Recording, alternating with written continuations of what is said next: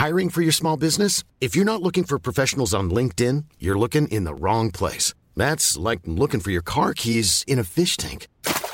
LinkedIn helps you hire professionals you can't find anywhere else, even those who aren't actively searching for a new job but might be open to the perfect role. In a given month, over 70% of LinkedIn users don't even visit other leading job sites. So start looking in the right place. With LinkedIn, you can hire professionals like a professional. Post your free job on linkedin.com slash people today.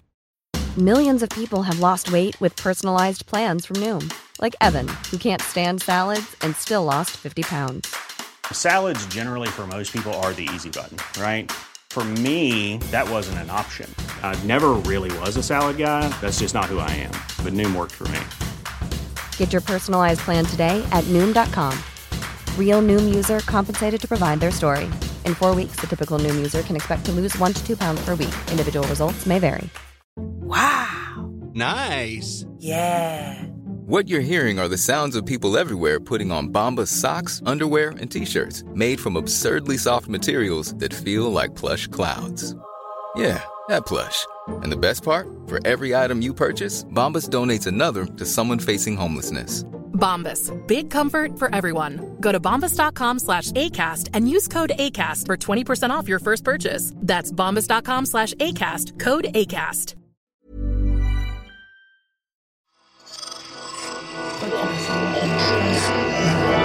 Esse podcast é, é apresentado por b9.com.br.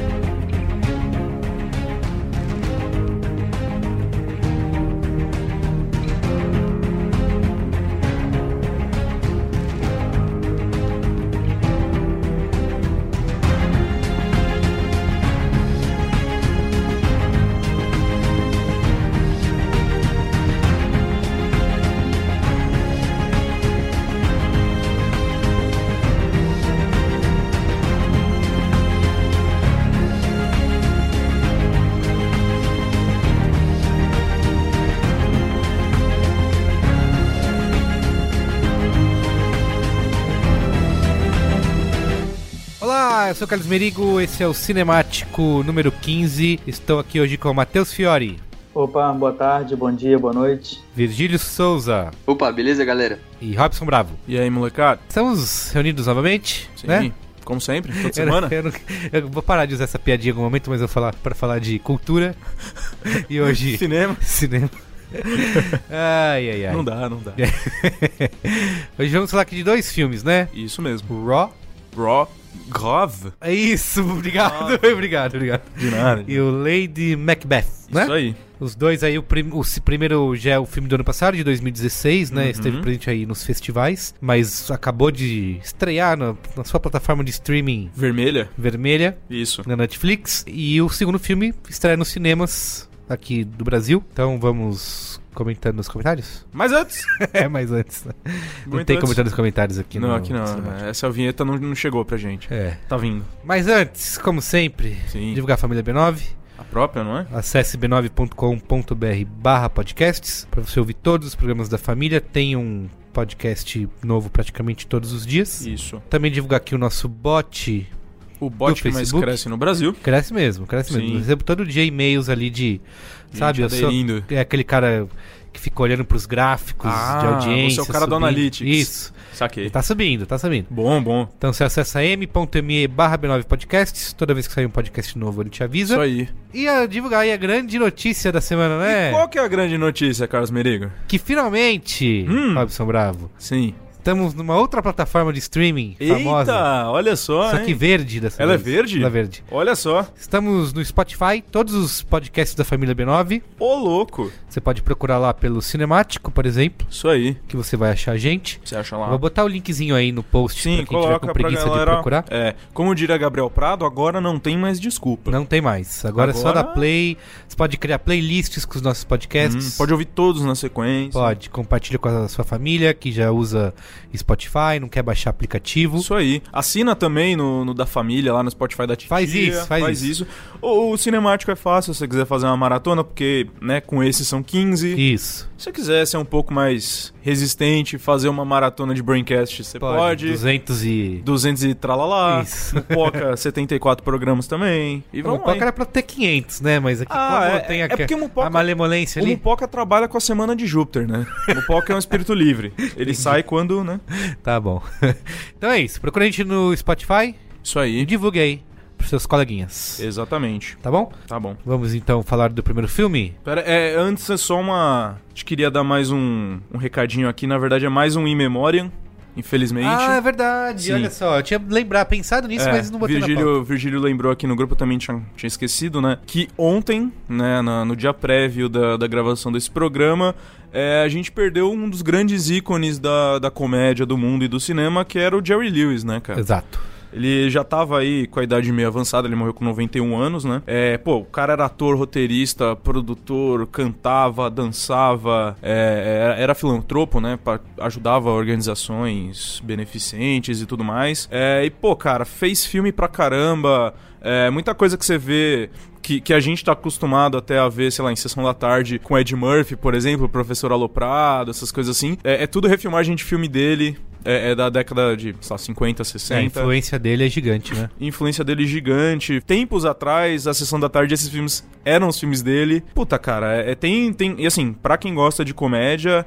é, ele e os filmes mais antigos com o Jim Martin ou depois sozinho são coisas assim que, que você vê gags que até hoje você dá risada pra caramba. Tipo o negócio da máquina de escrever, aquele negócio da, da loja de doces que ele vai subindo as escadas e descendo e pegando doce. É. Pô, o cara, era, o cara era muito bom disso, de comédia física e, e principalmente comédia física, né? Eu vou dar um qual é boa rápido aqui, Claro. pra quem ainda não viu. Quem não viu deveria ter vergonha de sair de casa, mas pra mim ele fez aí o que é um dos melhores filmes do Scorsese, se não o melhor deles, Uhum. que é o, Roubou meu qual é a boa. que é, Maldito. que é o Rei da Comédia, E da comédia. com o Robert De Niro, cara. Maravilhoso. é Maravilhoso. sensacional, sim. Quem não viu é um comédia, né? Isso, Até um tempo atrás eu tinha muito essa visão. Putz, Você não viu? Como pode? É. Mas é é que eu me dei conta de, cara, a idade pass tá É. passando. Então, tem uma galera chegando que não, não tem essas referências e não conhece. Então, a gente realmente tem que falar de coisas e dar Sim. dicas como se elas fossem desconhecidas. Porque, cara, o filme é de 1982, Uhum. entendeu? Eu mesmo aqui, já sou um pouco mais velho, tinha só um ano de idade. Uhum. Entendeu? Imagina Faça as quem, contas, amigo. os milênios jovens aí, Sim. né? Não, e é, cara, é muita coisa dessa. O pessoal hoje não, não vai conhecer mesmo. É, é, a gente fala que tá dando risada e tal, porque eu acho que esse é o espírito que o Jerry Lewis consegue trazer só de mencionar o cara. Sim. É, por exemplo, filmes mais antigos ainda, que eu acho que é, é muito, vale muito o pessoal ir atrás assistir, quem sabe. Por exemplo, Bellboy, que é um Sim. filme muito, muito legal dele. O próprio Professor, Professor Aloprado. É, é, meu, tem coisa assim que, que é muito legal você ver a influência até hoje. E, cara, e assim, é como eu falo brincando sempre, mas vai estudar, né? Vai estudar. É. Ele fez filme até com o Leandro Hassum, né? É, é, pois é, o- um dos últimos filmes aspas, aí do, né? do Leandro Hassum no, que foi pro cinema, que é aquele até que a morte, até que a morte nos separe. Até que a sorte nos separe. A sorte né? não separe é o 2, que é em Las Vegas e tal, tem a participação do Jerry Lewis voltando o papel do, do Bellboy, né? Do, é, é, do garoto de entregas lá. do- Mensageiro Trapalhão. Isso, isso. português. É, mensageiro trapalhão, isso. E, cara, e, assim, ele é uma pontinha no filme, muita gente que viu o filme nem se ligou da, da gag, mas assim, o cara é importante pra caramba, né? O Rei da Comédia também é aquele filme que quem for assistir agora que ele morreu vai chorar, porque É. ele deixou uma imagem muito alegre. E nesse filme ele é um personagem super amargurado, triste, Verdade, melancólico. E assim, o último filme dele, do Jerry Lewis, foi o filme do ano passado, com ninguém menos que o Nicolas Cage. Olha só. Viu só? Hum. Aí, ó, tá vendo? Olha só o perigo. Nick Cage aí, pô. Ah, muito bem, tá bom. Quer falar alguma coisa aí, Virgílio? Eu acho que um- uma coisa interessante do- dos filmes do Jerry Lewis é que eles são uma aula de cinema, né? De uma, uma série de recursos, uma série de técnicas que, que são implementados ou que são colocados em prática até hoje, na comédia principalmente, Sim. mas eles não são uma aula chata de cinema, né? Não é o tipo de filme que você fala, ah, assiste esse filme pra você entender como tal coisa surgiu ou como tal coisa foi aperfeiçoada. No caso dele, você aprende tudo isso, mas você dá risada pra caramba, né? Eles são, são filmes que não estão datados nesse sentido em momento, momento nenhum, sob aspecto nenhum. Sim, é. O, o Jerry Lewis, ele personifica muito é, entre grandes aspas aqui, a coisa do, do palhaço per se, né? Que é aquele cara que. Ele faz uma coisa completamente. Ele consegue fazer uma, um ato completamente bobo, mas você dá risada mesmo assim, né? Tipo, você. As caretas que ele faz em, em tudo que é filme, assim, cara, você dá risada de qualquer forma porque é engraçado, cara. Ele consegue tirar a graça de você com uma coisa super banal, assim. E acho que isso aí que tava um, um, grande talento dele mesmo, né? Agora meio que completou o, altar da comédia no céu, né? Com ele, o Buster Keaton e o Chaplin. Os três é. grandes gênios da comédia já foram. Muito bem. Fala o nome do filme de novo aí. Eu quero. Que você foi alfabetizado em Lyon. Ah, o, o, o filme que nós vamos entrar agora? Isso, Raw. É, é o Gov.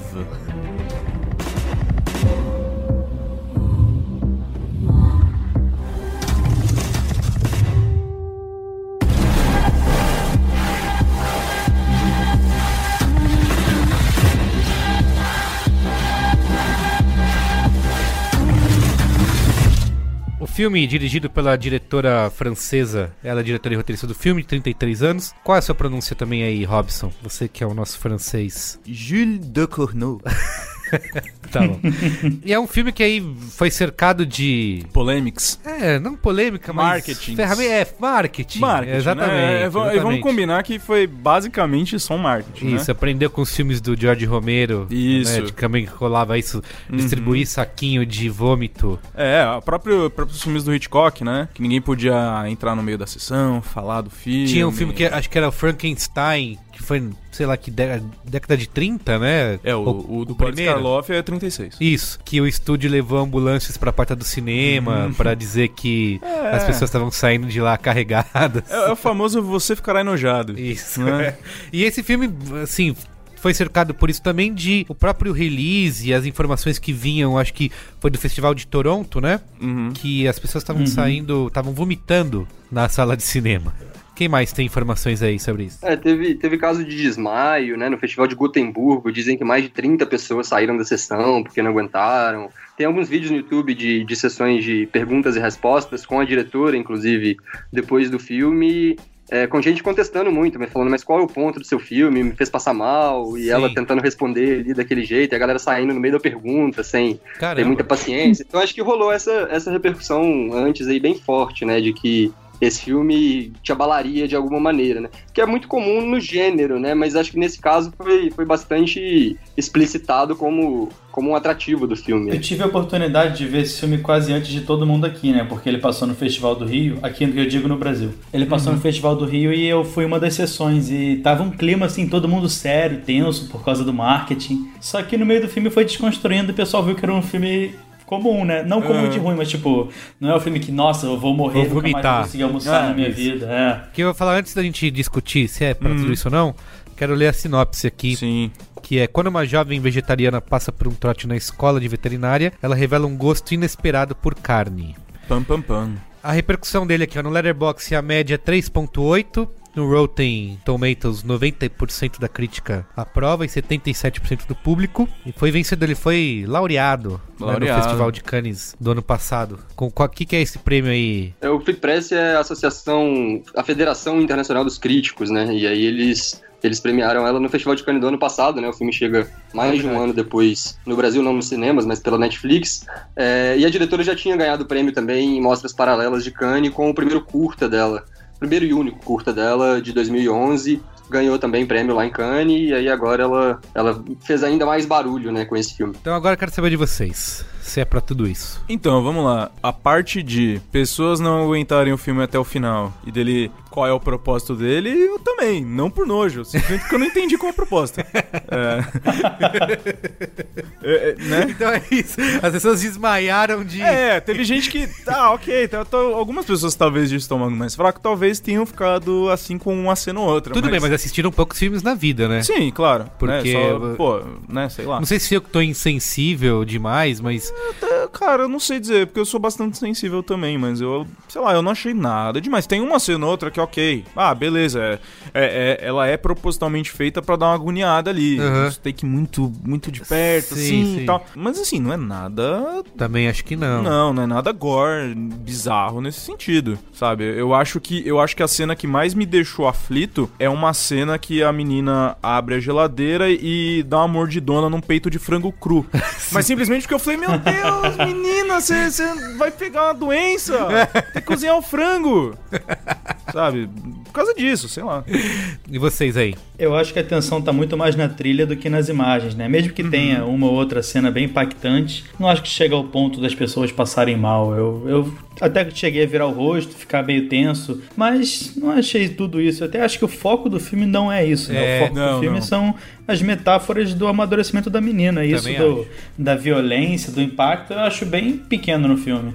Você sabe que eu, a minha percepção do filme, eu não- quase não sabia nada, só a sinopse e essas informações aí. É, eu acho que achei que ele seria bem mais convencional, assim, sabe? De que ele seria algo que ia ser ah, aquele bullying na faculdade, ia ser violento pra caramba. É, esse negócio de que forçam ela a comer Aham. carne. Eu achei que ia ser muito mais agressivo. Eu também achei, assim, não. Falei, É. cara, vão, sei lá, vão prender ela numa cadeira e vão fazer É, ela eu comer pensei um que ia ser aquele picadinho. trote entendeu? violentaço, tá É, ligado? é. Principalmente a maneira que começa o trote no Isso. Filme.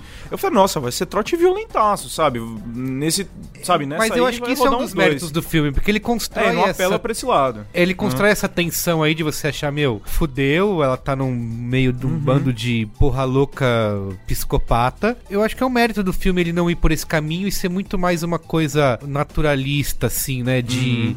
É, ele cria esse um psicodrama adolescente, né, É. basicamente. Obviamente que eu consigo ver isso que o Matheus falou, de ser metaforicamente bem, bem rico, né, de falar de despertar da mulher, né, um despertar sexual, que é uma coisa que muitos filmes de terror é, tratam, né, só que é sempre, você pega os filmes slasher aí, década de 80, é isso, jovens fazendo sexo, eles vão morrer. É, muito, é, é sempre de uma maneira muito É. quase abusiva. Isso, tem um vamos outro que um, um filme recente que também trata isso de bem diretamente, que é o Corrente do Mal, que também tá na Netflix agora, que é o It Follows, né? Aham. Então eu acho que esse que o Raw ele tem bastante, ele traz essas metáforas assim. Eu só não sei exatamente onde que ele quer chegar, sabe, É, com tudo eu, isso. eu achei uma falta. Eu achei ficou um- uma. O filme inteiro pra mim foi uma sensação de o que que tá acontecendo. Porque, tipo, porque foi isso, assim, tipo, eu tava vendo, mas tá, isso vai levar pra onde, assim, sabe? Ele vai nessas coisas de. Tá, e é, aí? talvez uns- essa amarração não, não acaba, acaba não existindo, né? É. É, e, assim, eu acho que se você considerar ele como um filme de terror, que é o que tá sendo classificado, Uhum. eu acho que ele é eficiente, sabe? Ele consegue Sim. ter essa, essa construção é, de você ficar tenso, né? Nessas cenas em que ela. é, depois, eu não quero falar isso agora, depois a gente pode deixar pra uma parte de spoilers. Mas acho que ele consegue isso, sabe? De você falar, puta, vai dar merda, vai dar Sim, merda, eu, vai dar eu merda, acho vai dar merda. que eu acho que se você classificar ele como um terror, ele tem um grande mérito de não precisar usar jumpscare. Porque Vamos lá, filme de terror ultimamente, até em trailer, eles se valem muito disso. Eles se valem muito do filme é bobo, o filme não acontece nada, e ele vai lá e te dá um jumpscare no meio, naquela formulinha básica do jumpscare, de ou a trilha vai subindo, subindo, subindo, ela para do nada, fica silêncio, daqui a pouco deu um, Sim. um pico muito alto É, de, é. de um grito ou alguma coisa e pula alguma coisa na tela, ou ela só não acontece nada e pula do mesmo jeito. Eu acho que o fato dele não ter jumpscare, sendo classificado como um terror, já é um, já é um mérito, sabe? Da, dali do que acontece na história pra pular pra um zumbi canibal loucura sobrenatural, era um pulo. era um pulo. Né? É muito bom. Eu acho que isso é um mérito dele não ter ido pra esse lado. É, né? também acho. Eu achei que ia pra esse caminho aí, de zumbi canibal. É, eu, eu achei, principalmente pensando em terror, é, eu achei, eu fui surpreendido por isso. Eu pensei que ia pra esse lado. Fala, aí. ela, vai, ela vai se fuder pra caralho e depois vai. Já já vai rolar monstro. Vai isso, isso. Aí ela vai se vingar de todo mundo, fim da história. É, ou, puta, nossa, é, muito pela reação das pessoas no filme. Sim. é, é, de como vai acontecendo, que elas vão vendo o que tá acontecendo e a galera meio que não liga muito. Eu falei, pronto, é a faculdade dentro da sociedade secreta dos canibais malucos, né? Sei lá. Essa faculdade de veterinária na França, fiquei muito curioso pra É, é, saber tipo- como, como é o processo. Nossa, é, eles têm todo um underground de, Isso. né? Sei lá. Que culmina no underworld, tá ligado? Sei lá. Pode ser. É, então assim, eu achei que valeu disso. assim, Tá bom. E aí, Virgílio? Eu acho que a premissa é, e essa campanha de divulgação, né, falando da galera passando mal no cinema, É, eu tinha lido um comentário também de que era um terror vegano, e aí eu fui, fui, fui, assistir ao filme mais na linha, esperando um filme gore mesmo, né? Uma, é. com, com, essa cara de filme B que, que essa premissa sugere, né? E eu acho que o filme tem alguns momentos disso, acho que um momento bastante específico é da garota comendo o dedo da, hum. da outra garota, é. né? É, é um momento bem... É, né, roendo em volta da unha ali, isso, é um momento isso. bem, de fato, de fato explícito. É, mas no resto do tempo eu acho que o filme fica um pouco no meio do caminho, assim. Eu tenho essa sensação que o, que o Robson teve também de, de que ele não sabe muito bem para onde ir tematicamente. E aí fica Sim. nessa história do terror gore mesmo, de filme B, e do outro lado uma questão de amadurecimento, de formação de identidade ali, de, de da puberdade da garota atrelada a essa questão mais Também, sobrenatural, uhum. não, enfim. É, e eu acho que o filme fica um pouco no meio do caminho entre as duas coisas, assim. Talvez ele, a sensação que eu tenha é de que ele fica envergonhado do lado de terror, terror mesmo. E aí, em alguns momentos, o filme resolve ser um pouco mais art house e ter é. né, aqueles planos mais, mais elaborados, uhum. planos rígidos, a, a, música entrando, né, auxiliar ali no fundo. É o. É, o light Não sei, talvez dela, por, você né? falado, por você falado em francês, né? A gente talvez tenha essa impressão. É. Mas talvez se fosse uma, um colégio americano e não essa obscura faculdade de veterinária francesa, a reação fosse um pouco diferente. Mas eu acho que é isso, assim, o filme fica um pouco no meio do caminho, não sei. Eu acho que talvez ele, eu falei, ele tem, ele tem vergonha de se de ser terror e ao mesmo tempo. Eu não sei se vergonha seria, seria a palavra melhor, assim, até porque tem momentos em que, como eu disse, ele vai né, no extremo do terror ali, de mostrar de fato é, canibalismo né, de, com todas as cores, de todos os tamanhos. Sim, sim. Mas, mas eu sinto que, no geral, tem momentos ali em que ele poderia descambar pro terror mesmo e ser o que talvez o trailer sugira, que é um filme bem mais intenso, assim, que uhum. de fato faz as pessoas saírem da sala, desmaiarem e tudo mais. Mas no resto do tempo eu acho que ele, ele lida com umas outras questões ali que não, não, não batem tanto com, com essa atmosfera mais de terror mesmo, né? Que o filme tenta trabalhar. Eu acho que é bem isso que o Virgílio falou. Ele não é.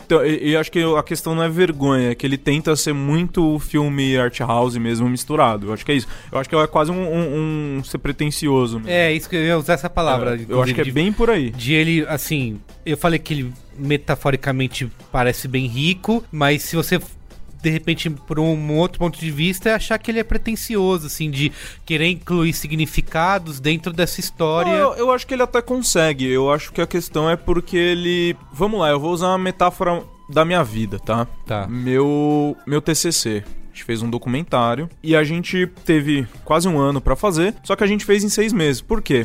Porque a gente ficou tentando agradar um professor. A gente tinha dois orientadores, a gente ficou tentando agradar um orientador que queria uma coisa mais arte e um orientador que queria uma coisa mais vendável. Uhum. E quando você tenta aí a, a agradar dois pontos muito separados, você não vai para lugar nenhum, então você não progride. Então a gente, quando a gente, ok, vamos para um lado só, a gente conseguiu progredir mais rápido.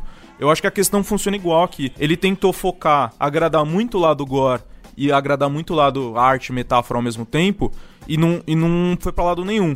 Eu acho que o caso aqui seria mais focar em uma dessas e ter é, é, pinceladas do outro. Sim. Entende? Eu acho que o filme funciona muito mais como uma exposição de, de alegorias é, a relação dela com os pais, é, o amadurecimento, o problema na faculdade, mas na hora de amarrar tudo isso em uma história com começo, meio e fim, fica faltando alguma coisa. E eu Sim, acho que o que impacta muito também é que o filme não tem uma hora que ele descaralha, que nem tem A Bruxa, por exemplo, e o Corra desse ano, né? Uhum. Porque os filmes têm uma constante, mas tem uma hora que eles aprofundam ali, mudam o tom. Esse filme não, ele é muito linear. É, ele tem uma hora e meia, uma hora e quarenta, que é o mesmo ritmo sempre, né? Exatamente. Pra gente falar mais sobre isso, a gente tem que falar sobre o plot twist. Sim, então, então vamos para os spoilers. Vamos lá.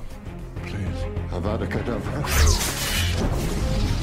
I am your father. Well, a, a, boy's best friend is his mother. What's in the fucking box? I see dead people. Damn you all to hell!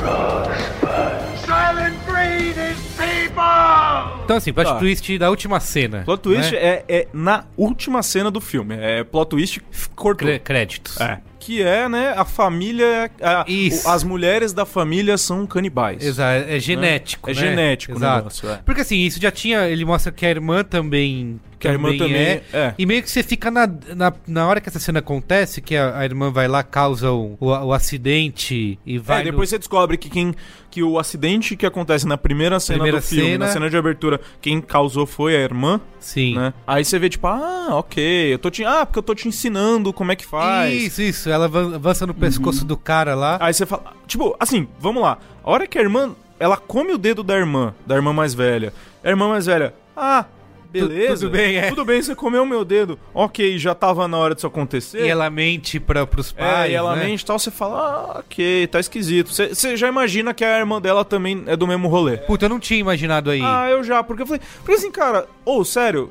Eu também achei esquisitaço. Falei, puta, É. a, a pessoa comeu meu dedo eu ainda. e eu tô de boa. Eu ainda achei esquisito porque, tipo, beleza, cara, eu, eu sou canibal, olha, você também é canibal, que legal, que bonito, vamos ser canibal junto. Não come meu dedo, velho! sabe? Pô, de qualquer forma eu ia ficar bolado, sabe? Pô, sei lá, come de outra pessoa, se vira. Sim. Mas beleza, tipo, ok, eu, eu vi vindo, sabe? Eu vi isso chegando. Sim, sim. A- Aí a hora que, ah, rolou um acidente pra, pra comer outra pessoa, eu falei, ah, ok. Ela também é. Hum, tá. Quase uma vampira aí, né? É, é, bem por aí. E aí no final aparece o pai dela lá Isso, todo... tirando a camisa tudo marcado, né? que ele tá todo marcado. É, logo no comecinho ali, quando ele tá falando com ela que a câmera tá mais fechada nele, você já vê que você já vê que tem alguma coisa por aí também, porque ele tem a aqui, Ah, é na- aqui verdade, no meio da no meio da- do lábio ele tem uma cicatriz e tal, você fala, ah, tem Eu coisa tinha- vindo aí, é. Eu não tinha me tocado disso em nenhum momento. Pô, eu vi o filme no cinema e não reparei isso na cara dele. Aí, ó, é, é- isso são é, as benesses da Netflix, que ele tá em alta definição. Não, não, eu digo, tipo, eu não reparei isso antes, de, antes do final, quando ele mesmo Ah, fala sim. que, que a mãe é canibal. Eu Não, eu reparei que ele tinha antes. essas cicatrizes, mas não sabia que tinha nada a ver. É, já. não, mas depois de um tempo, tipo, é, na hora que ele tava falando com ela, porque, tipo, beleza, é, elas matam o colega de quarto, comem metade da perna do cara, uma só vai presa, assume toda a culpa, mas tá tudo bem pra todo mundo. Isso. Ah, não, mas.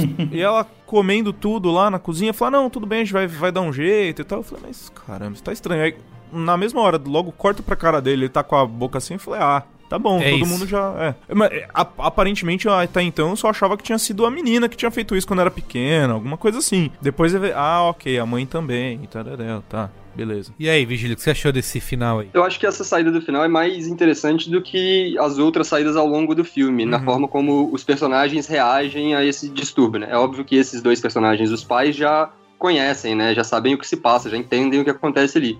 Mas vocês, inclusive, incluíram né, na, na pauta, e eu sinto que no restante do filme a reação dos outros alunos da faculdade tá em falta ali, né? É, tipo- Uhum. Não parece que eles se espantam tanto com, com o que tá acontecendo. Na verdade, tem um espanto ali, mas eles não, não reagem com tanta decisão, eu acho, É. com relação ao que, o que tá acontecendo ali, né? Eu não sei. na se fosse da minha faculdade, eu corria dali e nunca mais voltava. Eu acho que não ter o choque na família é compreensível e tal, porque todo mundo é maluco, ok. Só que não ter o choque nos alunos, eu acho que tira a força do filme, né? Porque não é que nem ela, ah, o cara foi pegar ela, deu um soco no saco pra ele se afastar. Não, ela arrancou um pedaço da boca do cara, porra. É, É verdade. Tipo assim, é, é, vamos lá. Se você tá em uma, uma faculdade de medicina, de veterinária e tal, eventualmente você fica mais brando quanto a coisas assim, pessoas morrendo. ou Exatamente. afim. E acho que o filme trabalha não, não, isso, não, não, cara. não. Mas você fica mais brando com relação a isso, sei lá, com uma pessoa tomou um tiro, morreu, cortou uma perna. Não quando a pessoa que tá com você morde a boca da pessoa, alguma coisa assim. Porque aí é claramente loucura. Entendeu? Você fala, não, peraí, essa pessoa tá com problema. É Porque diferente. Eu, isso que eu justamente ia falar disso. Eu acho que o filme constrói esse ambiente de da faculdade, porque ele vai mostrando as cenas ali, né? Aham. Do cavalo, Sim, né? Do, sim, do porco lá na, na mesa e tudo mais. Que, na minha visão, é uma tentativa de correlacionar essas duas coisas aí. Ninguém tá muito. Nem é porque eles Então, estão vivendo ali uma. Cara, mas eles estão em primeiro, no primeiro ano numa faculdade de veterinária. Essa austeridade vem, pô, depois de residência, sabe?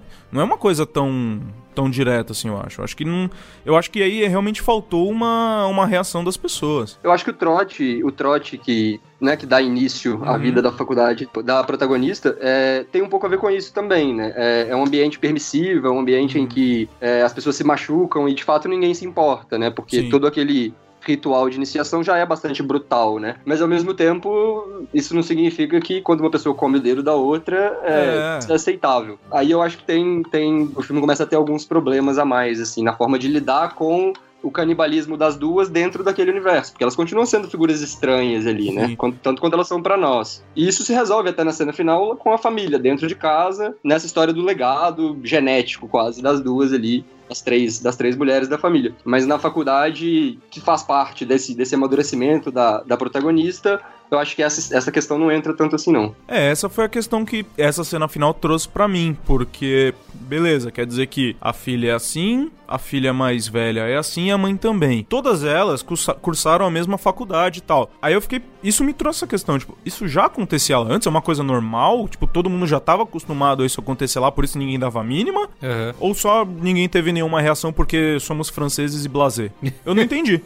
eu fiquei nessa dúvida. A gente pode dar as notinhas? Olha, eu vou dar três estrelas. Tá, eu tenho essas críticas aí, mas eu, ao mesmo tempo eu acho que ele é eficiente nessa tensão aí, uhum. nessa ambientação do filme e eu principalmente fiquei bastante interessado na visão dessa diretora, assim, do, que, do que, ela vai fazer. Acho que é, é, um trabalho promissor e me parece que ela tem algo a dizer, né? É uma diretora uhum. jovem, tem só 33 anos de idade, é o primeiro longa dela, é, então... Tem um curto e um pra TV, É, né? então... então acho que assim, fiquei muito interessado em saber o que, que ela vai fazer e até isso me, me ajuda a gostar um pouco mais do filme, assim. Uhum. Fala aí, Robson. Exatamente, eu achei que, sabe, o filme para mim não, não tem muito propósito, assim, ele ele começa de um lugar e vai para um lugar quase igual, ele não tem elevações quase. É, mas apesar disso, ele é um filme muito bonito, assim. Eu, não, eu só não achei muito interessante. É, fora, claro, as partes da, das metáforas e tudo mais. Eu tinha dado nota 1 pra esse filme. Só que aí, pô, conversando com vocês, eu pensei mais na, na, parte metafórica da coisa e tal. Eu vou até aumentar um pouco minha nota.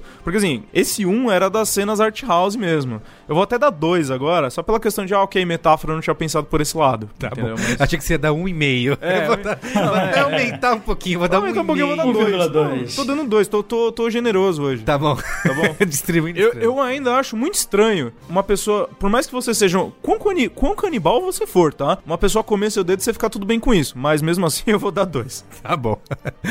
e aí? Eu dou duas estrelinhas também. É, uma coisa só curiosa para não deixar passar, o, o, curta da diretora, eu tô correndo atrás dele na internet, não encontrei ainda. Mas é, o curta foi feito também com a mesma atriz e também lida com questões hum. de metamorfose, inclusive física, ah. é, né, de personagens passando, com, passando por trans, transformações. No caso, a mesma atriz também, né, do, uhum. do, do Raw. A principal? É, a atriz principal, sim. É Garance Marillier, né?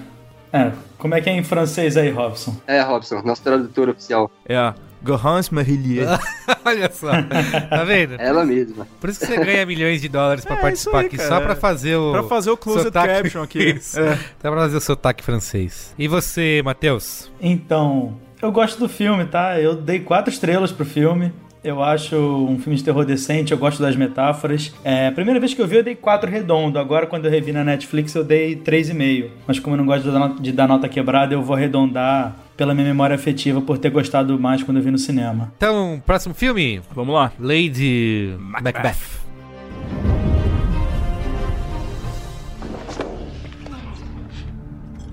Sit back down. No, sit down.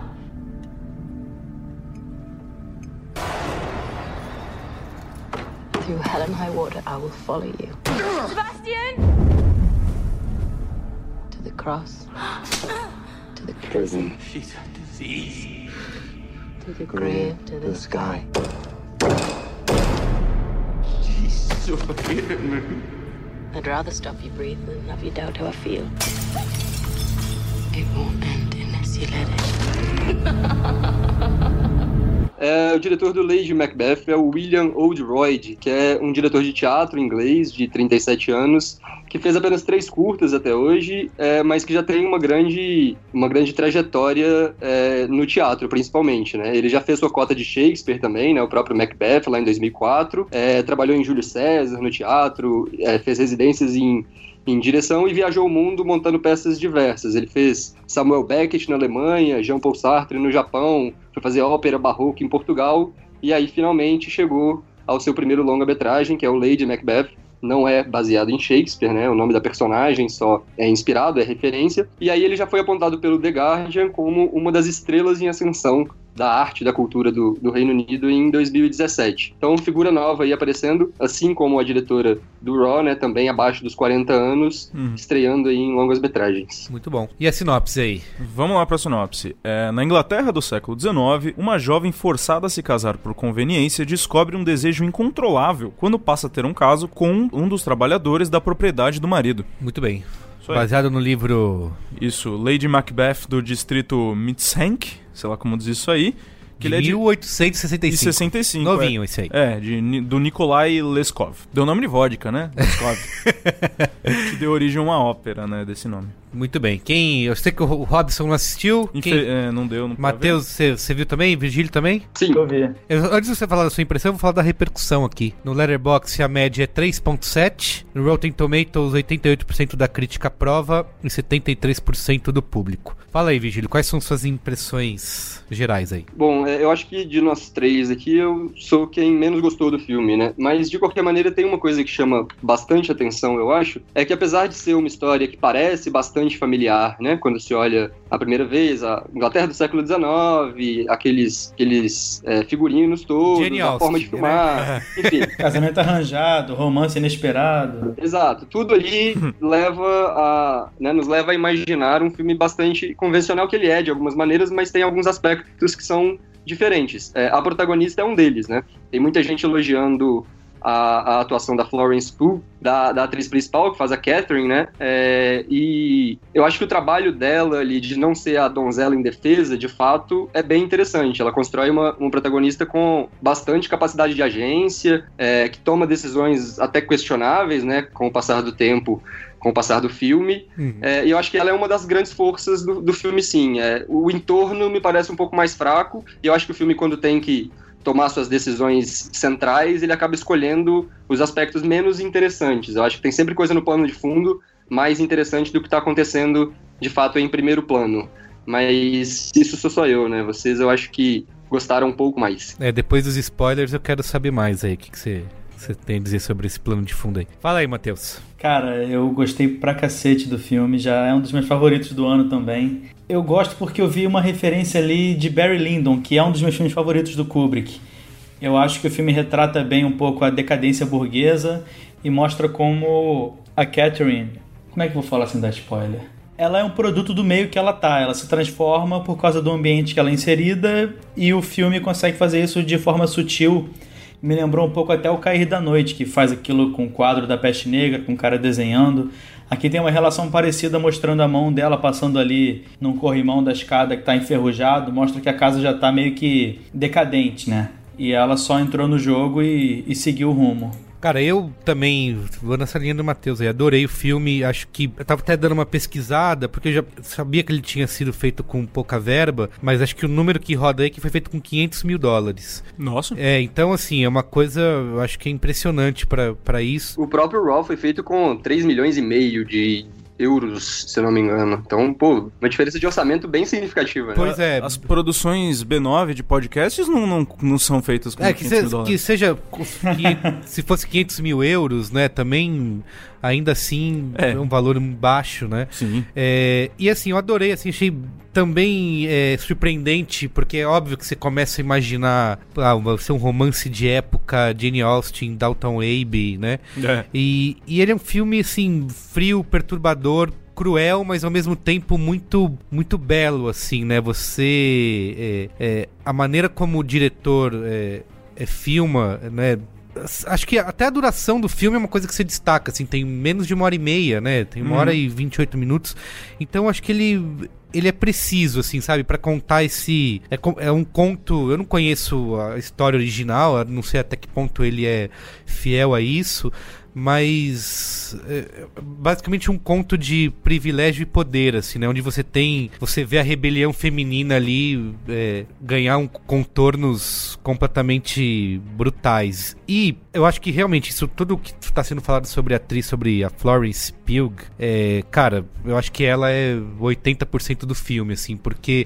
É, e acho que um, dos méritos do diretor é não perder a mão dela em nenhum momento, né? Continua sendo uma, uma história sobre ela e você, ao mesmo tempo que você vê ela cair nesse nesse abismo moral, você fica naquela se você tá do lado dela ou se você não tá. Você sabe que o que ela tá fazendo é cada vez mais questionável. E eu tava até assistindo o filme com, com a Ju.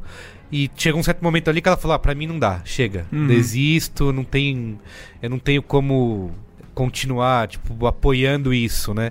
É, e eu acho que uma coisa que é muito legal dessa, dessa interpretação é que ao mesmo tempo que ela tem essa crueldade, mas ela é, é debochada, sabe? Eu acho que o jeito que que essa transição é feita daquela mulher que chega ali aparentemente completamente indefesa, né? Sabe, não tem o que fazer e vai aceitar a vida ali do jeito que ela é naquele círculo, é, naquela casa. A maneira como ela ela ela muda de comportamento e como e ela começa a praticar, fazer o que ela faz, depois a gente pode falar mais disso em detalhes. Então vamos direto para os spoilers? Podemos.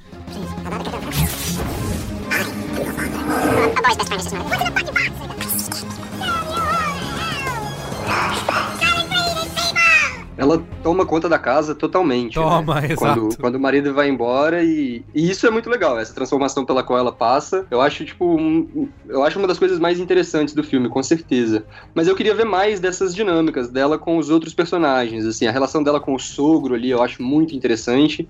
É, a relação dela com a Ana, né, que tá sempre pela casa, tem uma questão da, de ciúme das duas ou, ou de, de rivalidade, enfim, da maneira como elas se conhecem, né, da maneira como elas interagem nas primeiras ocasiões. Sim. É, com os outros trabalhadores também, né? Porque eles são testemunhas de tudo aquilo ali e nada daquilo ali é natural para a época em que acontece, né? Sim. Então, no momento em que ela passa a dormir no quarto da casa com o, o, o, amante, eu acho que as reações das pessoas ao entorno e da época ao que está acontecendo ali são muito interessantes. Ao mesmo tempo, eu acho que funciona o filme ficar com a personagem o tempo todo, mas é isso, essas questões acabam, para mim, pelo menos, ficando um pouco de lado com relação ao romance central dela. E o romance não me convence. É, meu principal problema com o filme, né, e isso é o eixo central do filme, eu acho, para mim é, é, é o casal. E o casal não sei, para mim pelo menos não funciona. Nunca me convence de que ele é o suficiente para tirar ela da casa e para gerar uma mudança tão grande assim, não sei. É, isso que o Virgílio falou é verdade, assim, é, eu comprei o casal nessa questão é, sexual, sabe? Dessa, dela tá ali, é uma mulher reprimida, né? O, o tempo todo, é, o marido... O marido não quer tocar nela, É, o marido né? não toca... Uma coisa que era, que no começo você se sente é, aliviado quando o cara não quer tocar nela, depois você já começa a enxergar como um problema, né? Porque é, ela tá ali casada com ele é, e o cara não tá nem aí, né? Depois você vai entender porque... É, o porquê disso. Mas nessa, digamos, voracidade sexual, quando ela conhece o cara, e uma coisa que a Ju falou na hora que a gente tava assistindo, ela falou, pô, ela tá se apaixonando pelo cara que tava prestes a estuprar uma mulher, entendeu? Você vai confiar hum. num cara desse? Como que você consegue é, é, chegar nisso? Mas até essa parte eu, eu comprei tudo, assim. Falei, putz, é, eu acho que é, a, o cenário que ela tava ali isolada, né? Mal podia sair é, de casa, tava abandonada, sozinha. Isso é um cenário que eu consigo ver acontecendo. Mas naquela cena em que eles estão deitados ali num, num gramado, e aí eles começam aquele discurso romântico, né? De de ela falando, eu não lembro as palavras, mas ah, basicamente. É juras de amor, né? É, juras de amor, exatamente. Boa, Virgínia. É. Fazendo juras de amor ali, eu já falei, putz, eu não sei se existe esse, esse amor, né? Mas talvez depois pensando bem, é, ela é tão psicopata que talvez seja isso, sabe? Ela é, é, é, é acaba transformando uma, uma coisa na outra, né? numa possessão, né? É, talvez ela veja o cara só como uma ferramenta para ela sair daquele ambiente, né? Também, né? Até porque assim, a, a, grande, o grande lance do final é que ela acaba também traindo o cara, né? Aquele todo, todo o amor que, que ela tinha, ela ela entregou o cara e que aliás a última frase é sensacional, né? Que é, que é Qual é a última mesmo? frase mesmo? É, que é tipo um I know nothing, não é? É, eu não fiz nada, né? É, inclusive Ah, eu tomei, verdade. eu tomei spoiler da legenda nessa hora. Mas tudo. Eita! Pior tipo de spoiler. É, né? aquela. A legenda foi antes? Isso, é, que aparece legendado por. Não, sei- Maldito time Insanos! ah, não, Insanos é só não série, que eu tenha né? baixado, né? Eu Acho Não. Art subs. É. é. Então, assim, ela acaba. Ela tinha todo esse sentimento de. Ah, talvez o amor, mas essa posse pelo cara. Mas no fim das contas ela se salvou e pronto, né? E não perdeu a compostura ali em nenhum momento. E eu acho que é, o filme consegue trazer muito isso, sabe? Por essa beleza é, plástica, assim, sabe? Todas aquelas cenas ela sentando naquela, naquela cadeira ali, naquele. Não é um sofá aquilo? O que, que é aquilo lá que ela senta? e É um sofá, olhando? não? Bem desconfortável, né? Mas ela parece até ela deitada ali. Então, assim, é- é- ele vai mostrando que ela não perde essa. Ela não deixa de ser Lady em nenhum momento, apesar de todas as coisas inomináveis que ela, que ela faz. Que é inclusive a última que ela matar uma criança, né? Que foi aí que eu falo que a Uhum. Ju desistiu aí. Na hora que começou aquele mise-en-scène ali de vamos matar esse moleque, ela falou: não, não dá. Isso aí eu não, não posso aguentar. E eu ainda ficava assim, puta, mas porra, olha só como ela. Mas mata tão bonitinho. olha como ela Ela penou. fez né? pacificamente, né? Matou pacificamente. E é, isso.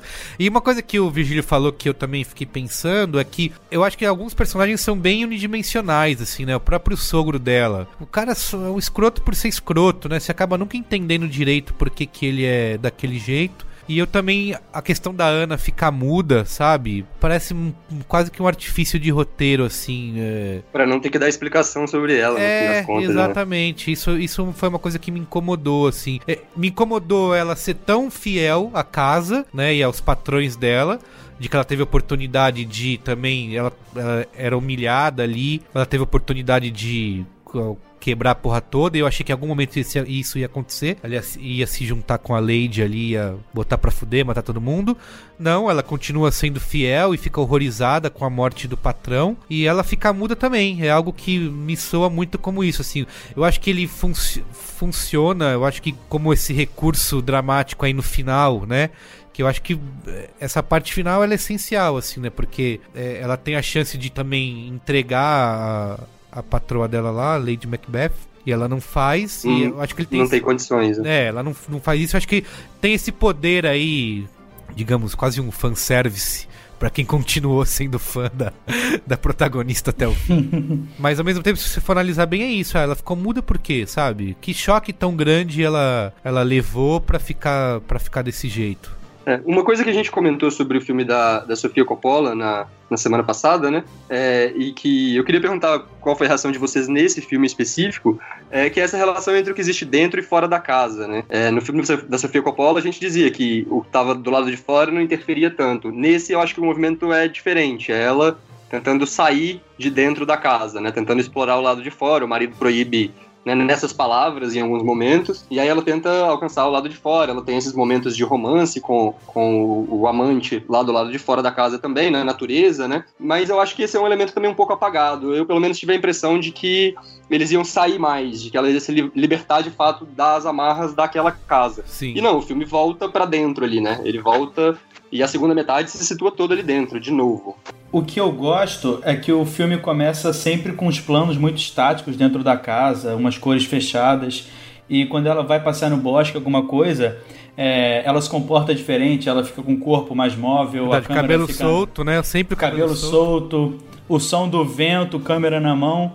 E você espera. é, O que acontece não é que ela leva felicidade. É, é o que eu vejo é, ela consegue conforto do lado de fora. Só que ao invés dela levar a felicidade que ela exprimia do lado de fora para dentro da casa, eu vejo ela, ela aprender a ter o conforto que ela tinha fora de casa dentro da casa, como se ela estivesse sendo contaminada por aquele ambiente. E eu acho que ela meio que ela se prende à casa. Isso que eu acho foda. Ela meio que entra no jogo, é, entre aspas, burguês ali, e fica presa nesse sistema. Ela se corrompe que nem os outros personagens. Ela aceita os papéis de gênero ali, né? De É sociais isso, e acaba exatamente. se. Ela vira um produto do meio. Isso que o Virgílio falou, para eu considero isso um ponto positivo, assim, porque ela é meio claustrofóbico, né? Esse lance dela ficar dentro de casa, né? E de, de você nunca ver direito o lado de fora, não saber o que, que tá acontecendo lá. É, chega a falar, ah, houve uma explosão, né? Mas você não. E aquilo acho que acaba não tendo inte tanto interesse, né? Eu acho que uhum. o filme se beneficia, assim, consegue comunicar muito bem essa, essa sensação dela estar tá presa dentro da casa e essa frieza aí, sem deixar com que a gente tenha visão do lado de fora, sabe? Eu acho uhum. isso um uhum. ponto positivo, assim. Eu ia falar que ainda sobre a situação delas é, se adaptar à casa tá presente no figurino, né? Porque no começo ela tá sempre com aquele vestido azul que distou totalmente da casa, mas no final ela tá com. No final não. Na cena quando ela mata o, o sogro e em diante, ela já usa mais aquele vestido preto que tem um umas nuances verde e vermelha, parece que tá até enferrujado o vestido dela. Uhum. É um negócio, eu acho que bonito que mostra um pouco como ela apodreceu ali também. Eu, eu, o que eu falei da, da relação com fora da casa é porque eu achei que, talvez seja uma impressão só minha, né? Eu achei que a, que a, que a explosão dela e essa libertação dela aconteceria fora da casa, pelo ah, desejo que ela manifesta no início de sair, né? E aí eu acho que quando o filme retorna, né, para dentro desses limites aí, essa explosão não vem. E eu acho que é um sintoma de uma série de filmes é, recentes, acho que é uma escola do, do Michael Haneke aí de, de cinema, que o novo cinema grego lá também pegou vários filmes nesse sentido, que é essa coisa laboratorial, meio fria ali, né? Todos os personagens dentro de um contexto fechado, essa tensão reprimida, a violência explodindo em alguns pequenos momentos, essa trilha também que que não é tão presente assim, aparece só de vez em quando, é, plano frontal, plano fixo, enfim, tem uma série de características aí de marcas desse tipo de cinema que que aparecem no filme e que, para mim, é, impedem o filme de explodir da maneira como eu achei que ele fosse de fato explodir. Até as mortes, né? Como vocês disseram, são silenciosas. É verdade, são... verdade. Qual foi, o termo, qual foi o termo que você usou, Matheus? Pacíficas? É, é... matou pacificamente. Isso. Enfim, mas aí tem a ver com uma questão, com uma, com uma expectativa que eu mesmo alimentei durante o filme até, né? De, de ter essa expectativa de do romance levar ela para fora dali ou, ou, gerar explosões maiores e essas explosões não, não virem, né? Ela segue o caminho oposto nessa leitura que vocês fizeram de, de ela assumir a condição de, de vilã, dona da casa e, e, e é isso mesmo, né? O que é justo também. Eu só acho que é uma. É, é, o filme se retrai quando eu imaginei que ele fosse se expandir um pouco mais. É, o filme ele surpreende o tempo todo, né? Ele tem um sistema de toda hora subverter o que você está esperando que vai acontecer e bota um negócio diferente que eu acho bem legal. E isso não funciona muito contigo, no caso, né? No final, pelo menos. Você achou que ele ia virar um Tarantino ali, começar a cortar a cabeça? É. Queria um banho de sangue. É. Eu confesso que eu queria um banho de sangue. Orgulho, preconceito e zumbi, ninja, moço marinho. Mas assim, eu acho que ele tenta. É, eu sei que tem ele pode ser chocante, né, para muitas pessoas, mas eu, a impressão que eu tenho é que o diretor tenta manter uma ambiguidade, né, da, da uhum. personagem, assim, porque ele vai é, até chegar, como eu falei, esse abismo moral dela aí, ela vai cada vez indo mais fundo, né? É, aí chega uma hora que para muita gente é um limite, puta, isso não dá. Mas eu acho que o diretor tenta manter uma, digamos, imparcialidade, assim, de. Será que ela é. Ela nem melhor nem pior, apenas é, diferente, né? Exato. Eu acho bem amoral o filme, né? Exato, assim, ela. Tem gente que pode acabar o filme aplaudindo, entendeu? Tá, uhum. É isso aí. Tá tudo liberado. Gente. Isso. E que, qual a visão que vocês tiveram, assim, de. Você acha que ela, ela, ela é a vilã completamente condenável? Ou ela teve motivo? Eu acho que o único momento que eu tive empatia por ela mesmo foi no começo, né? Que o filme começa no meio de uma música durante o casamento e você não entende o que está acontecendo e ela também não, porque ela tá olhando pro lado, tá conhecendo o marido naquela hora, ela tá meio perdida. Aí ali eu vi meio como uma ferramenta para botar a gente no papel dela, mas dali em diante eu não senti empatia por ninguém. E, mas, eu achei, mas eu achei que foi até o objetivo do filme, por isso que eu gostei tanto. E você, Virgílio? Ah, eu, eu fiquei na mesma. Eu, eu no início me importei com ela, queria que ela se livrasse do marido. Depois, em certo momento, eu imaginei que o marido já tivesse ido comprar cigarro e nunca mais voltado mesmo. É verdade. É, o que para mim seria, seria interessante, ela vivendo como patroa da casa ali, mandando e desmandando. Mas eu acho que as soluções do final, elas, elas são coerentes com, com essa proposta de, de criar uma, uma protagonista que não seja a donzela em defesa, né? Que foi o que eu disse logo no, no início do meu, do meu comentário sobre o filme. Mas acho que é isso, né? Vamos dar notinhas? Podemos, Vamos. bora lá. Então tá bom, eu gostei muito do filme, vou dar quatro estrelas. Três estrelinhas. Eu gostei pra cacete, minha nota é cinco estrelas. Cinco? Olha só. Cinco E a estrelas. média cinemático aí? A média é quatro. Então tá bom. É... Qual é a boa? Qual é boa? Qual é a boa? Quem quer começar aí? Robson, que ficou quietinho aí. Posso começar, já que eu, né. Acabei não vendo o filme? Ah, vamos lá. Eu, primeira, primeiro qual é a boa que eu tenho hoje é uma série original da Netflix que chama Atypical. Atypical. Ah, eu vi a chamadinha lá. Isso, que ela é uma série escrita pela Robia Rashid, né? É, ela é uma série que conta a história do Sam, que é um, um rapaz no, no último ano, entrando no último ano do colegial americano, né? Ele tem 18 anos e ele, e ele tem autismo. Né, ele tem um, algum grau lá de autismo. É, e, a, e a série conta a, a vida dele entrando nesse último ano do colegial, quase se preparando pra seguir a vida eventualmente, morar sozinho, tal, sair da casa dos pais, é, lidando com esse autismo dele e principalmente a questão dele, ok, tentar viver uma vida mais normal, e o, o principal desejo dele que é conseguir uma namorada. Então meio que a, a série gira um pouco em torno disso. E, e, além disso, ela mostra também o, o, entre aspas, os dramas familiares, né? A relação familiar é, da família com isso, convivendo com, com o autismo dele, ao mesmo tempo tentando viver suas próprias vidas. É, sem ser um pouco afetadas por isso, mas acabando sendo. E apesar disso, desses momentos e tal, ela é uma série de comédia, ela é mais focada na comédia, né? Caramba. É, só que ela, ela é uma comédia muito bem escrita, porque tudo que acontece ali, apesar de, de engraçado e tal, nada é levado como bobo, entendeu? É, é nada, é- eles não levam a, a coisa do autismo, isso como um fator cômico, né? Eles levam como simplesmente uma, uma circunstância que acontece na vida e as pessoas é, é, lidam com isso até alguma, alguns momentos de maneira engraçada, mas sem levar isso como uma coisa boba. Eles levam mais como uma, uma coisa que acontece, né? E também elas mostram aquela coisa que, apesar de ele ter um autismo e tal, todo mundo na vida tem os seus problemas. Todo mundo tem os seus dilemas e coisas que precisa resolver e tudo mais. Ela é uma série muito psicológica, vamos dizer assim, né? É, e sem perder essa questão da comédia. Ela é uma série. Tem oito episódios só, essa primeira temporada. Não sei se, se necessariamente vai ter uma segunda. Eu, não- eu ainda não vi o último episódio, eu tô, um, eu tô no sétimo episódio. É, são oito episódios de por volta aí de 30 minutos cada. Tem uns um pouco maiores, um pouco menores. Não tem nin- ninguém famoso na série, assim, nenhum ator muito famoso. A, a atriz mais famosa que tem nessa série é a Jennifer Jason, que ela é a aquela mulher do Hateful Eight, dos Oito Odiados. Ah, sim. Ela é a atriz mais famosa que tem na série, ela faz a mãe do Sam, né? E é isso, assim, é uma série bem legal, assim, a gente começou a ver meio do nada e, pô, puta série legal, assim, super sensível nos assuntos que ela toca, vale muito a pena ver, é atípico. E pra finalizar aqui, eu tenho uma banda que chama Banana Kill, ela é um power trio de surf daqui de São Paulo. É desse ano a banda, 2017. É ela é um surf mais, mais pro clássico, assim, muita coisa de Dick Dale, Tormentos, o Dead Rocks, que é meio que uma banda bem grande aqui do Brasil. É, ela, ela é uma banda bem pouco conhecida, assim, ela tem bem pouco tempo, então ela tem cento e poucas curtidas no Facebook só. É, não tá no Spotify ainda, você vai achar elas no YouTube ou no SoundCloud.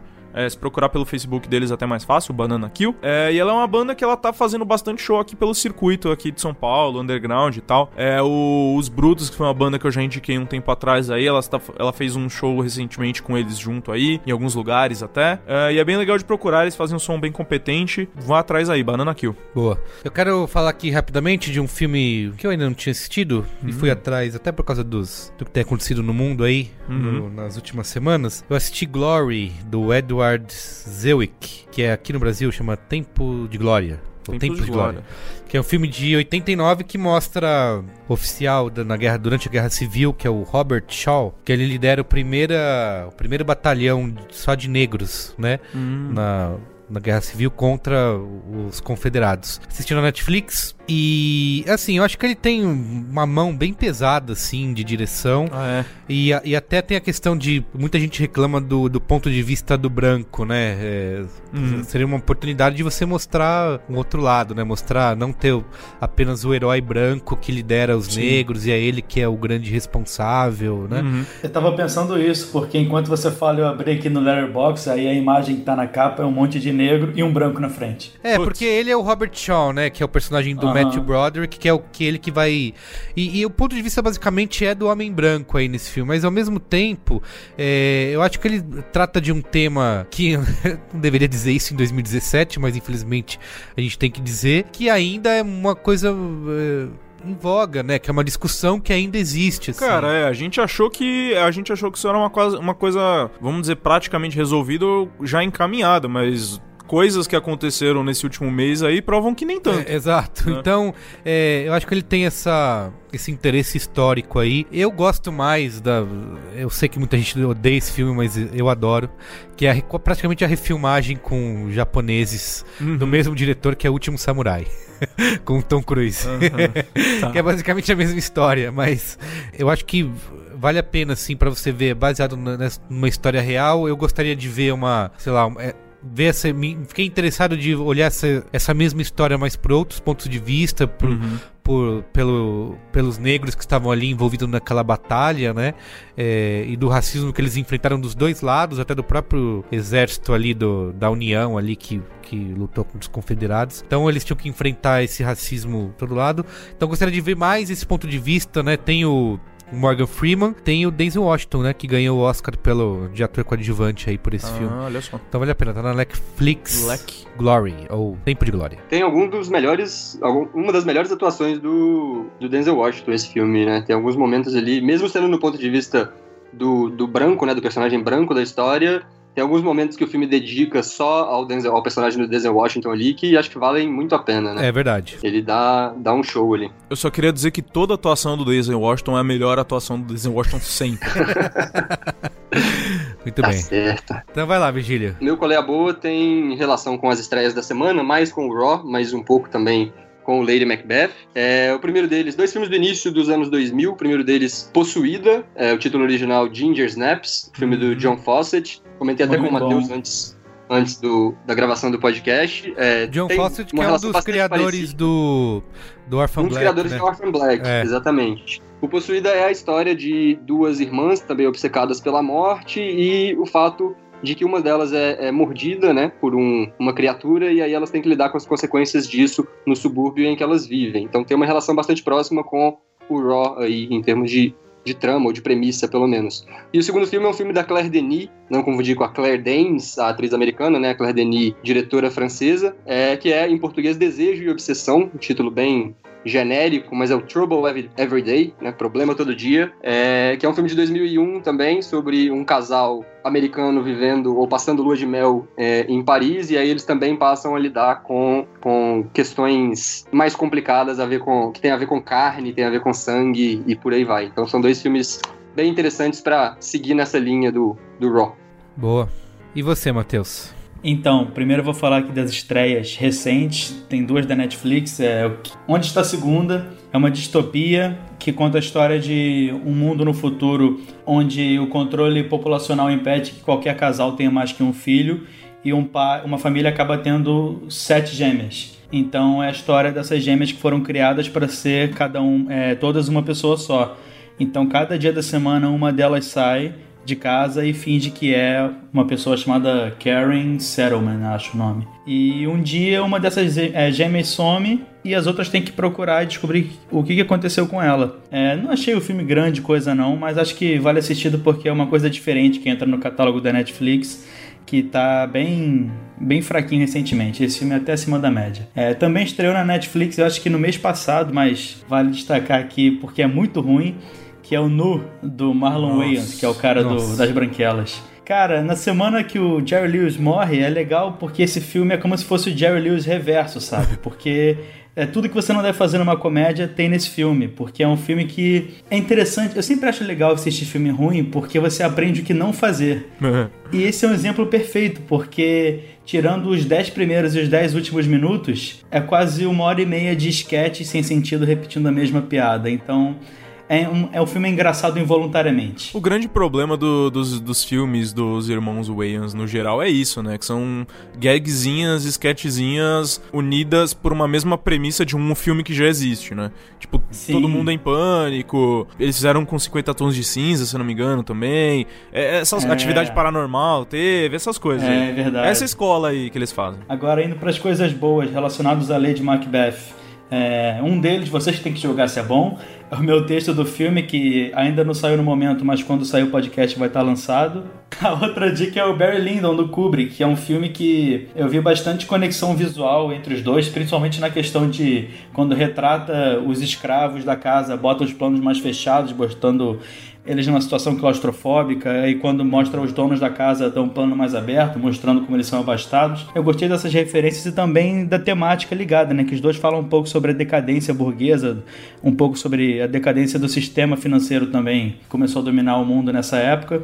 E a última dica é o Rei da Comédia, que a gente falou lá no começo, uhum. o, último, o último filme. O, é o último filme que eu vi do, do Jerry Lewis, que tem na Netflix, do Scorsese. É um filme muito legal porque ele trata muito da ilusão do personagem principal, que é o Robert De Niro, que é um cara que sonha em ser o rei da comédia, e mostra muito o que é e o que ele acha que é. E é bacana porque em certo ponto do filme isso não importa mais, não importa se o que o personagem está vivendo é realidade ou não, para ele é. E eu acho que isso torna o filme poético pra cacete e é isso. E tem texto do filme lá no plano aberto também. Muito bem. É isso? Sim. Então valeu, gente. Valeu, pessoal. Obrigado. Valeu. Até, Até semana valeu, que vem. Turma. Tchau, tchau.